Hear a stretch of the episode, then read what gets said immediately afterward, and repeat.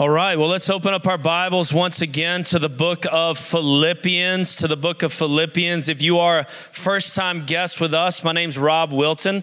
I serve as the lead pastor of Vintage Church, and I want to welcome you, especially if you're a first time guest with us. Can we thank God for our first time guests in the house? We are so, so thankful that you are here. So, we've been in a series uh, called Joyride as we consider Paul's letter to the church in Philippi. And uh, by way of context, just catching you up, if you're first time guest with us, we're about four or five sermons in. Last week, Pastor Ben gave us a great message as we considered some beautiful things about how the gospel, right, leads us to serve. Why do we serve? Because he first served us and he became obedient to the point of death on the cross. Thank you, Jesus. Anyway, any Jesus fans in the house? Y'all love Jesus? We love Jesus. We're so thankful for Jesus. And so we're going to continue now as we look in Philippians chapter 3, verse 7 through 8. Now, um, on all your seats, you're going to find one of these. These are our Connect cards. And I really want to encourage you yes, it's important for us to sit in rows, but it's also important for us to sit in circles, okay? And whether that circle is one of our V groups that we would love for you to take a next step and join one of our V groups that meet during the week, or maybe you just grab a friend at work or a neighbor or some other believer or somebody that you know, and man, you say, hey, I'd like to just kind of unpack uh, Pastor Rob's message, and we always provide kind of a next step, deeper dive with a discussion guide and everything. You'll find those all on our vintage links, but I really want to encourage you take some notes. We've given you a notes portion back here in just a few moments. Man, the Lord put some upon your heart. You can share with us prayer requests and praise reports. If you're a first time guest, you can let us know today I'm trusting in Jesus Christ as Lord and Savior. Anybody want to believe that that's possible today? Yes, man, salvation is here. And so just know our Connect card is here for you. And at the end, we're going to collect these as we also collect our offering. Okay, let's jump in. Our word today is this He exceeds. Everybody say, He exceeds. I don't believe you. Come on, loud and proud. Remember cheesy smile. I know we're talking joy. Joy's deep, deep down in our heart. Where? Down in my heart. Where? Down in my heart. Some of y'all who grew up in church, y'all know that song. But look, I, I tell you, like, we're going to practice still the external as much as joy is internal. So come on, cheesy smile on. We're going to say it loud. Everybody say, He exceeds. He exceeds. Come on, let's go. All right, Philippians chapter 3, verse 7 through 8 says this. Uh, Paul says, But whatever gain I had. and we're going to learn this dude had a lot. He had earned a lot. I mean, he was a who's who in the world. But whatever gain I had, anybody notice the past there? Some, something's in the past. I counted as Loss. Everybody say loss. Loss for who? For the sake of Christ. And I love this is preacher talk right here. If Pastor Paul was here, I'm just going to let you know I'd be sitting on the front row. I'd say, Here's the mic, right? He goes, Indeed, I count everything as loss because of the, and so if you take notes and you underline your Bible or you want to write down, write down these two words here because of the surpassing worth. Surpassing worth of knowing Christ Jesus, my Lord. For his sake, for whose sake? His. I have suffered the loss of all things and count them as rubbish. rubbish Josh and Anna Stevens just got back from England. Don't y'all feel like that's an England word there? Rubbish. Everybody say rubbish with a British accent. Rubbish, right? Rubbish. I count as rubbish in order that I may gain Christ. In order that I may gain Christ. This is the word of the Lord. One of my former seminary professors, mentors, friends, said that this text, Philippians chapter 3, is the essence of Pauline theology. This is the essence of it. This is the man, what we just pray about, who went from terrorist to evangelist. Thank you, God, for your grace. And at the core, Paul in Philippians chapter 3, I'm just telling you, I've preached this text probably 50 something times. So y'all just get comfortable. This is one of my favorites. In this text, we, we find the essence of grace. And we find the essence of what it means to be obsessed, to be wrapped up in the incredible privilege and pleasure of Christ above all things. And guys, we all need this word. Because the moment we watch our favorite football team this afternoon, commercials are going to sell you that there's other things that are worth more. So we as the church need to be reminded here that Christ is above all. And nothing comes close. Paul says the closest you get to the value of Christ is rubbish. I want to know Christ. I want Christ. You see,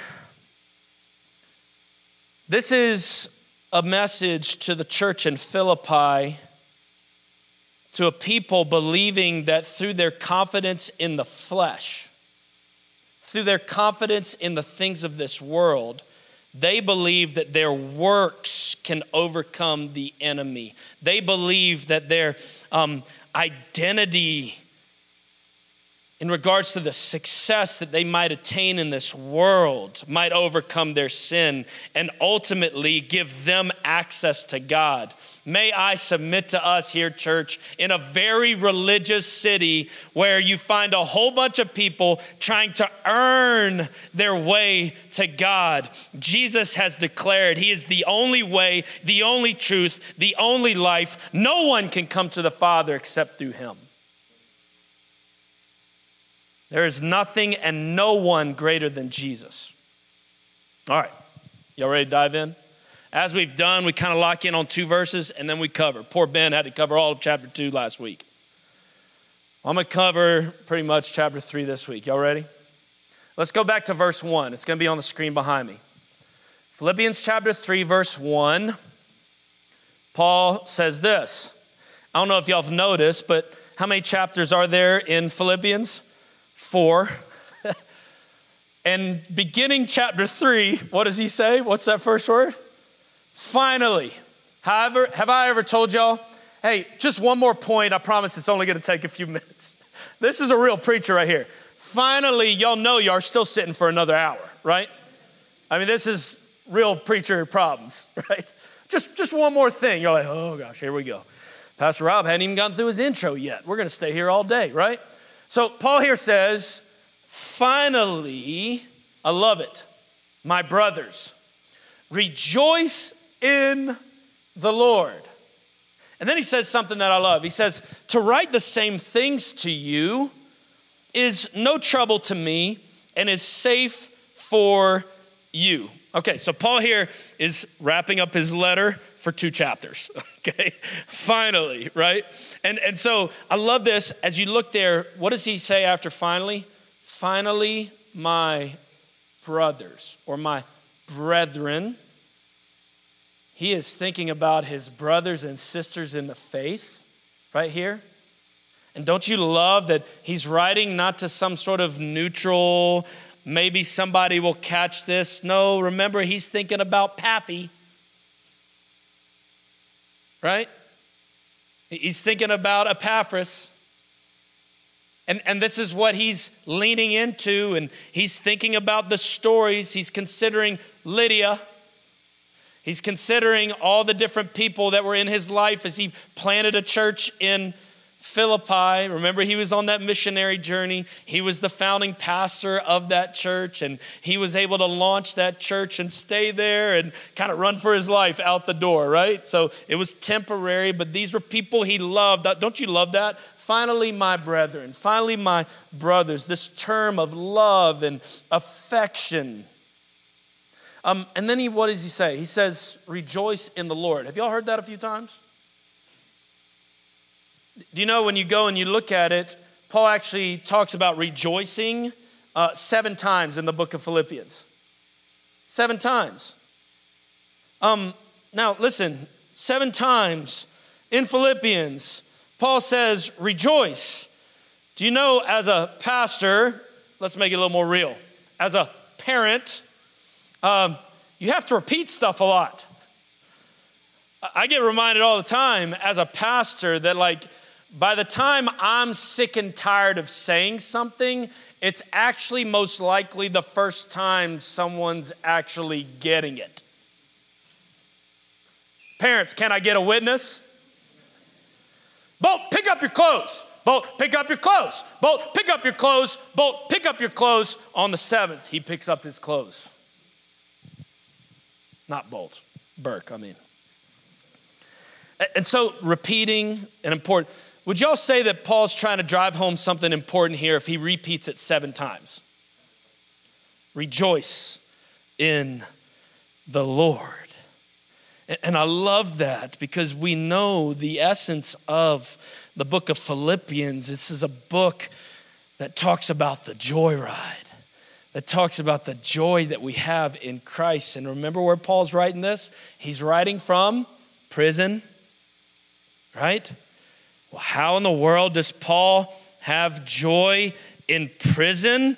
It's because Paul has joy in Christ. It's not about the external. He's locked in on Jesus in the storm. That's a word for somebody right now. You're in a storm, you're in a war, you're in a struggle, you're in doubt. At the one who controls the wind and the waves, not the wind and the waves. There's joy in prison because Paul had joy in Christ. And so I don't know about you, I need that reminder.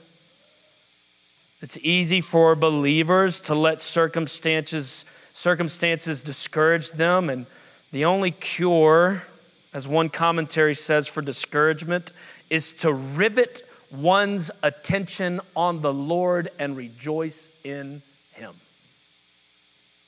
Rejoice in Him. And so here's two main questions, okay? Because I, love this first verse. I mean, to write the same things to you is no trouble for me. And, and he goes, It's safe for you. Isn't that kind of funny that he's saying, It's safe for you while I'm sitting in jail because of what I'm telling you about? What, is he talking about safety in regards to what the world tells us is safe. No, he's talking about true doctrinal, biblical, spiritual safety. When God is for us, who can be against us? Safety. That's what he's talking about. And so let's start to unpack because there's two main questions that are answered in this text. The what and how does Jesus exceed all? Even that boss that's holding you down right now even a war that's happening in the Middle East, even uncertainty about your next step in the future. Y'all with me? He exceeds. Y'all ready to have some fun? What does Jesus exceed? Number one, he exceeds all religions in this text. I'm just gonna tell you straight up Vintage Church, we're not about religion, we're about relationship. Now, we don't think that all religion and the concept of religion is necessarily a bad thing. It's a very dangerous thing when it's not rooted in who God is. But I want you to know that He exceeds all religions. This is true. You do understand that the turmoil that's happening in the world today, the war, the root of it is religion. This is a religious war. And I would submit this as I engage my friends, my relatives, my neighbors, my coworkers in this city. It's a very similar, not as aggressive, not with loss of life, but there's a religious war happening in the city. You know how many people, as I've begun to share that I'm a pastor, what you think about Jesus, this is their default. I'm whatever. And their identity is in their religion, not in Jesus. So, what does he say? Very seeker friendly words right here. Paul just wanted everyone to be happy with him at all times. He says, Look out for the dogs. Who let the dogs out? I'm sorry, that was, I didn't mean to say that. Look out for the dogs. Look out for the evildoers. look out. Everybody say, Look out. Look out for those who mutilate the flesh. Who let the dogs out? The enemy let the dogs out. Enemy loves using religion to destroy, to discourage, to confuse. It's an old trick the enemy loves using. Um, let's not forget here that Paul um, is one who understands this people group. What, what Paul's talking about, and who's, ta- who's Paul talking? He's talking about the Judaizers. It's these people, they didn't deny that faith in Jesus was necessary their evil was that they were adding to the gospel. Religion. Jesus plus this equals the way of God. And I want you to know Jesus plus nothing equals everything you need. All you need is Jesus. so, what they did, these Judaizers, they added the Old Testament circumcision of the flesh and practice of the law as a continued requirement for salvation. Guys, this is probably more dangerous than those who would completely deny Christ. It's the people who use Jesus and add stuff to Jesus as a requirement to following Jesus. And guys, there are false sects, false religions that use Jesus too. It's confusing a lot of people in Pittsburgh, knocking on doors, using the name of Jesus, asking for you to conform. Paul starts out here as a warning. What Paul would say, it's not about the external, but the internal. It's not about mutilation. This is going to the circumcision requirement. Remember, as Paul continued to battle, even the, the Jerusalem council, and he would begin to battle about the requirement are we going to make Gentiles, right, have to be circumcised in order to follow God and follow the ways of Christ? Isn't it kind of unique? Do you know that the Judaizers referred to Gentiles as dogs? oh, Paul flips the script. No, homies, you're the dogs. Told you, y'all, y'all would fire Paul in one week. Some of y'all think, Rob, you're so mean. No, I'm not. Look at Paul. This is not about mutilation. Look at me. It's about regeneration. It's the transforming power of the gospel. Jesus plus nothing equals everything. Paul talks about it in, in other places. You know, he says this in 2 Corinthians 11 13. Listen to this. For such people are false prophets, deceitful workers, disguising themselves as apostles of Christ. And no wonder, for Satan himself disguises himself as an angel of light. Therefore, it is not a great thing if his servants also disguise themselves as servants of righteousness, whose end will be according to their deeds. He calls these dogs evildoers. And what does he say? Look out!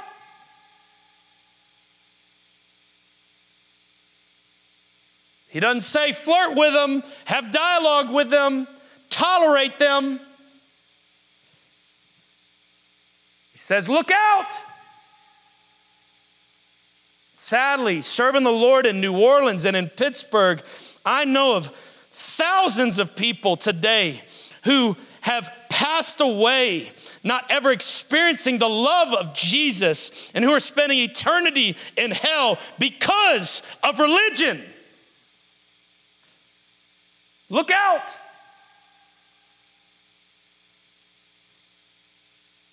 Well, I thought you said, Pastor Rob, that religion ain't all bad. It's not. Can I tell y'all what true religion is? Because I, I, want you to know that Jesus didn't come to abolish the law, He came to what? Fulfill the law, to show us the perfect way to religiously live. It's described in verse 3. Look at it. For we are the circumcision. Now, is he talking about physical here? He says, For we are the circumcision who worship what? By the Spirit of God and glory in Christ Jesus and put no confidence in the flesh. And so, what is true religion? Who are the truly religious? Number one, those who worship by the Spirit of God. Relationship is a requirement. You cannot worship by the Spirit without the Spirit. And so to confess with your mouth Jesus as Lord, to believe in your heart that God raised him from the dead, God's word says you will be saved. And when you confess with your mouth Jesus Lord and believe, everyone who calls on the name of the Lord will be saved. God's Spirit takes over. So true religion are those who worship by the Spirit. Number two, those who glory in Christ Jesus. Do you see it in the, the text there? It's not just those who worship by the Spirit, but those who glory in Christ Jesus, those who make much of Christ. This word glory here, which means to boast, simply put, those who are true are those who proclaim Christ alone. Let one who boasts, boasts in the Lord. If you find a church in this city that's boasting more about themselves than the Lord, they're batting for another team. Don't flirt with it.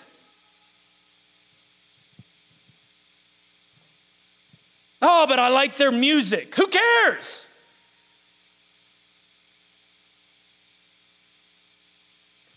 We fail vintage if this city knows more about vintage than Jesus.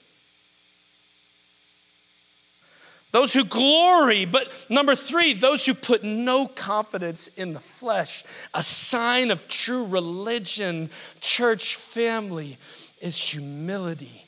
And what we learned last week servanthood, not entitlement and rights.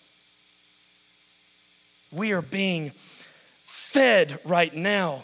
And I'm sorry, but this newest generation, I didn't get a cell phone until, you know, last year in college. I didn't really engage social media, but I fear for this next generation. That's why I pray for Josh, who leads our students. I pray for our V Kids ministry because they're being brought into this social media world where they're being wired and taught that everyone should look at me. Everything should be about me. I got to get mine. How many followers can I get? It's not about how many followers I get, it's about who I'm following. That's the truly religious. Told you I like this scripture. I hadn't even really started preaching. Paul here says that Jesus exceeds all religions. Number two, he exceeds all backgrounds. this is good news.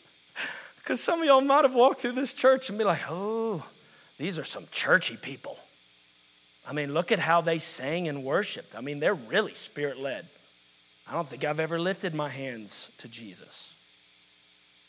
Some of y'all are sitting here saying, There ain't no way. Do, do you understand where I've come from? I'm not worthy. There's no way Jesus could forgive me. There's no way he could overcome. May I submit to you in this text that our God is the God who exceeds all backgrounds. In the name of Jesus, would you show your grace, King Jesus, and save those who are Hamas, who have committed murder, and raise them up to be the greatest evangelists in this world? He exceeds all accomplishments. Look at it, verse 5.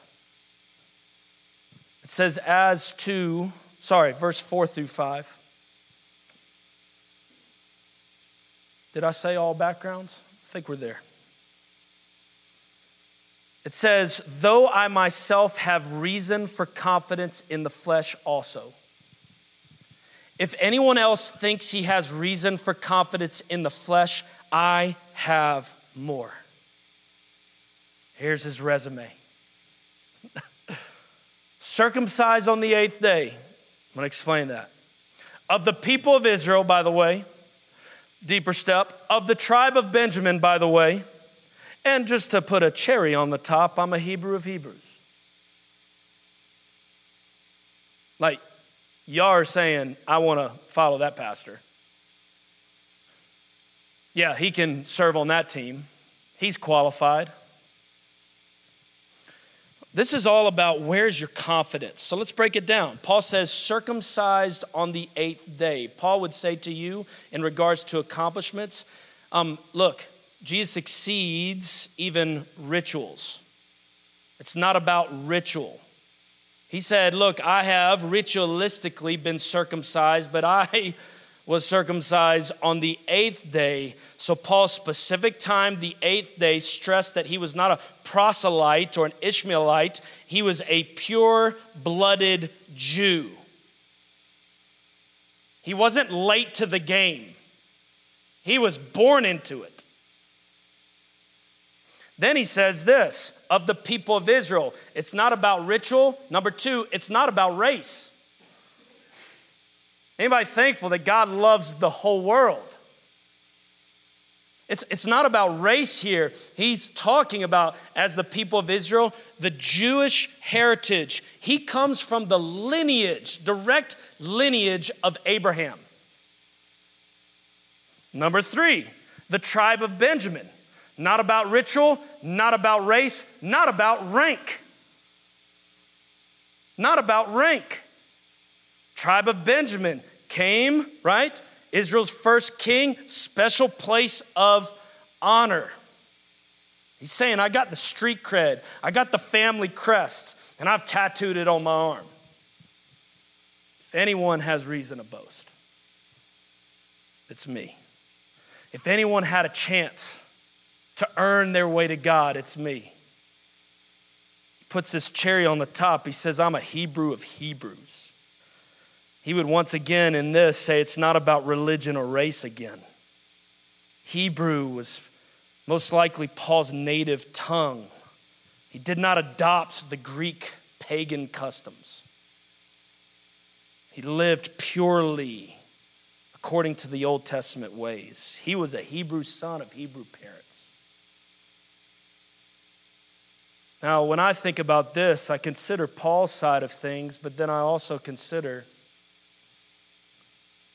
the other side of things, which is this reality that you might feel unworthy, like you haven't accomplished. And what I want you to know is this Jesus is the one who exceeds. You guys have met my dad, his dad, first Wilton to ever follow Jesus. I've told you we were slim shadies back in the day. And today, my papa's with King Jesus. Do you know that this week, my dad is preaching at a church? My whole family's from South Africa. My dad is preaching at a church that my grandfather preached and pastored at. When he pastored, it was during apartheid, it was pretty much exclusively white. Do you know that today it's pretty much exclusively black? And my dad is preaching on their like 120th anniversary, celebrating the goodness of the gospel. Do you know that that man, first man in our family ever following Jesus, now has great grandkids that follow Jesus? You're here today and you're like, nobody in my family knows Jesus. Start praying for your great grandkids. See, he exceeds all, doesn't he? Next, he exceeds all accomplishments. So he doesn't just talk about background, what he's maybe inherited or been born into. Now he's talking about accomplishments. What does he say in verse 5 and 6? As to the law, a Pharisee. And then he says, As to zeal, a persecutor of the church. As to righteousness under the law, what does he say? I tried. Blameless. Nailed it. A plus. Perfect score, blameless. When he brings up Pharisee here, this was the strictest sect.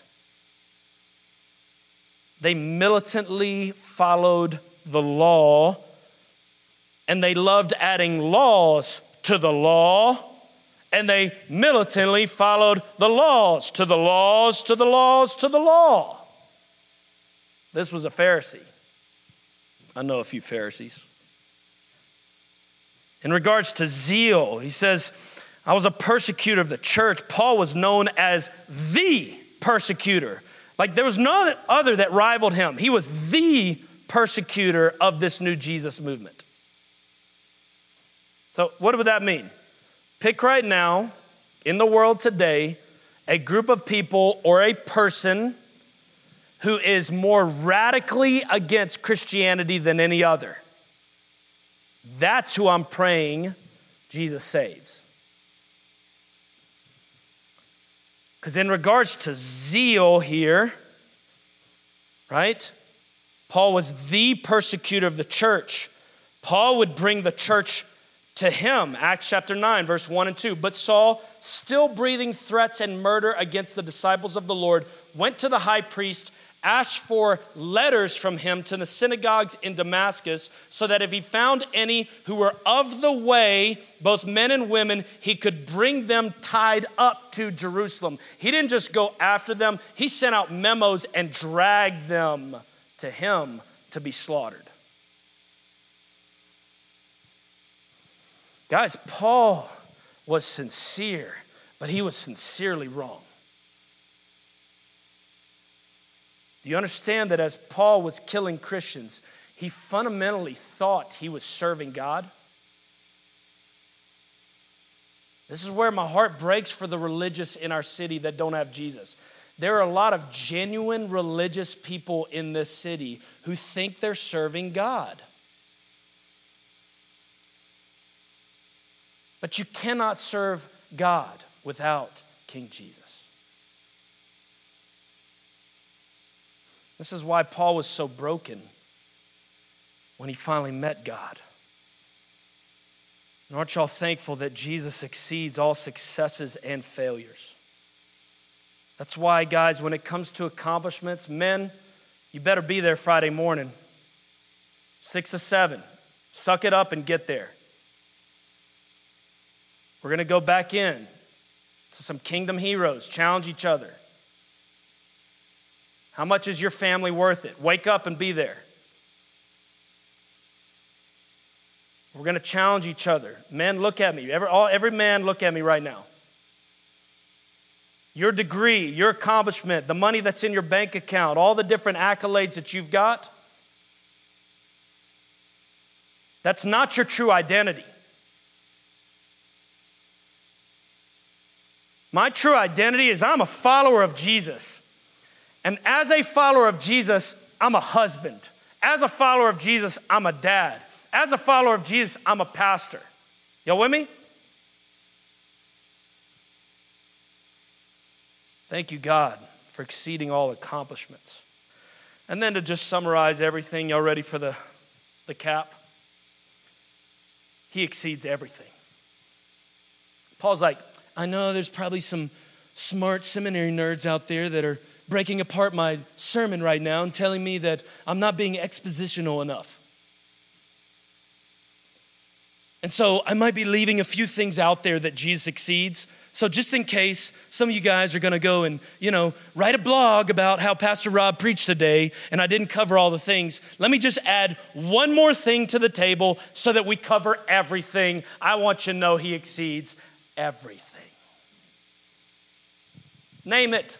Jesus is greater. You know, the only one that he bows to is the Father. So look at this. We read it earlier. But whatever gain I had, whatever, everything, I now count as loss for the sake of Christ. Indeed, I count everything as loss because of the surpassing worth of knowing Christ Jesus, my Lord. For his sake, I have suffered the loss of all things and count them as rubbish in order that I may gain Christ. That word, surpassing worth. Listen, because some of you are like, dang, Pastor Rob hates that I like anything in this world. Pastor Rob would want me to hate my career. That's not exactly it at all. Anybody thankful for your career? Anybody thankful for the things that God's blessed you with on this side of heaven? Your home, your relationships, your gifts, this city. Anybody thankful for the city of Pittsburgh and all the things that this city can offer and the blessings? And look, Paul's not saying all of it's trash, it's all rubbish. the King James, I love King Jimmy every now and then. The King James version would call rubbish, do you know when you go and break down that word? It's called dung. Boop. What Paul would say is when you consider how great God is and you look at it, and you're one who's found in Him, one who cherishes Him, one who knows Him, one who experiences Him. And then you start to look at the world, you're like, boop. I thought my career was awesome, but it's dung. Are y'all with me? If all we saw was this, we might say treasures. Man, that's awesome. Wow, what a car. What a house. Y'all with me? But when you put it up, a couple weeks ago, I preached with my dad at a men's conference, and I told the pastor of that church, I will not preach after my dad. Nope. It's like slam dunking a ball after Michael Jordan. Ain't nobody gonna think I would have gotten up and I would have said, whatever my dad said, amen. Because when I think about how great of a pastor and preacher he is, I'm like, dung. Y'all with me? Okay, so when we fix our eyes on Jesus, man, it doesn't mean we don't love the things we have, but compared to the surpassing worth of Jesus, it's rubbish. It's rubbish. The greatest things in this world fall way short of gaining Christ. So here's the final question as the band comes up to wrap me up today. How does Jesus exceed everything? How? I love the summary Paul gives. Remember, he's not done. We got a whole bunch more scripture to unpack together as we wrap up Philippians. Much like I think I told y'all 20 minutes ago, I was wrapping up this sermon. But I love the little cap here in Philippians chapter 3 because he doesn't just show what Jesus exceeds, but he now says, How does Jesus exceed? And look at verse 9, right there on the screen behind me. Let's say this first phrase to the comma together. It says, And be found in him. Can y'all say that with me? And be found in him. One more time. And be found in him. Have you been found by King Jesus? He loves you so much. He came, He lived, He died, and He defeated sin, death, and hell so that you might have life. He loves life, but He wants to give you life to the fullest. And life to the fullest can never be just life.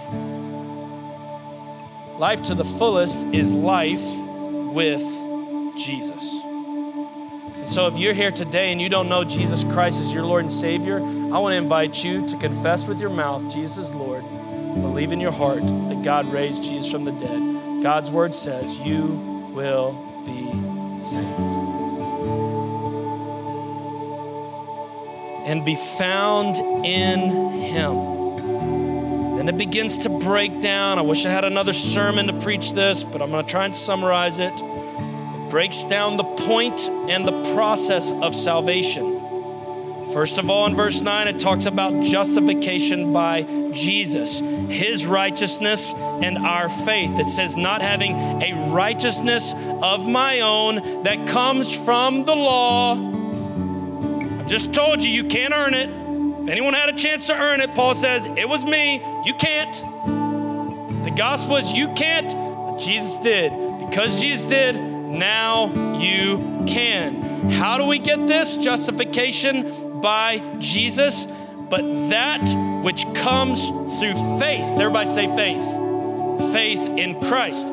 Then it transitions into sanctification in Jesus. Not just justification by Jesus, but sanctification in Jesus. Have you been saved and are you being saved? Are you conforming into who Jesus is? Look at it in verse 10 the righteousness from God that depends on faith, that I may know Him. This is relationship to be with Him. And this takes hard work. This takes men, you getting up to pray with men on a Friday morning at 6 a.m. You better be there. That I may know Him and the power of His resurrection says, and may share in his sufferings, becoming like him in his death. There is a focus on relationship, on power, on sacrifice here, overcoming resistance, standing firm in the faith, participation in dying daily to ourselves so that Christ might live. And then there's a cherry on the top where it talks about not just justification by Jesus, sanctification in Jesus, but glorification with Jesus. Anyone thankful that Jesus has got us and he's got this? In verse 11, it says that by any means possible, I may attain the resurrection from the dead. There is hope that, yes, there might be an end, but I'll be with Jesus for all time and for all eternity which inspires drive. We have one life to live, and our days are numbered, but He gave these days to us as a stewardship so that we might be found in Him and that we might have a surpassing worth of knowing Him above all. Above all. So, church, stand to your feet. We're going to sing a song that's called what a beautiful name. This Jesus, this Jesus loves you. He loves you. He loves you. He loves you. He loves you. He loves you. And this Jesus exceeds. So, whatever it is, lay it in this room are workaholics. Lay it at the feet of Jesus. Some of you are depressed right now. Lay it at the feet of Jesus. Some of you have sin that you cannot overcome right now. Lay it at the foot of Jesus. Some of you have concerns about the next step in the future. Lay it at the feet of Jesus, for He is the one who exceeds all, He exceeds everything. I encourage you to come and maybe pray down front, pray with a husband, wife, pray with a friend as we sing to the one who exceeds. And if you've given your life to Jesus today, come and talk with me. I'll be down front here. I'd love to celebrate with you. Lord Jesus, as we declare together what a beautiful name. We thank you for being the one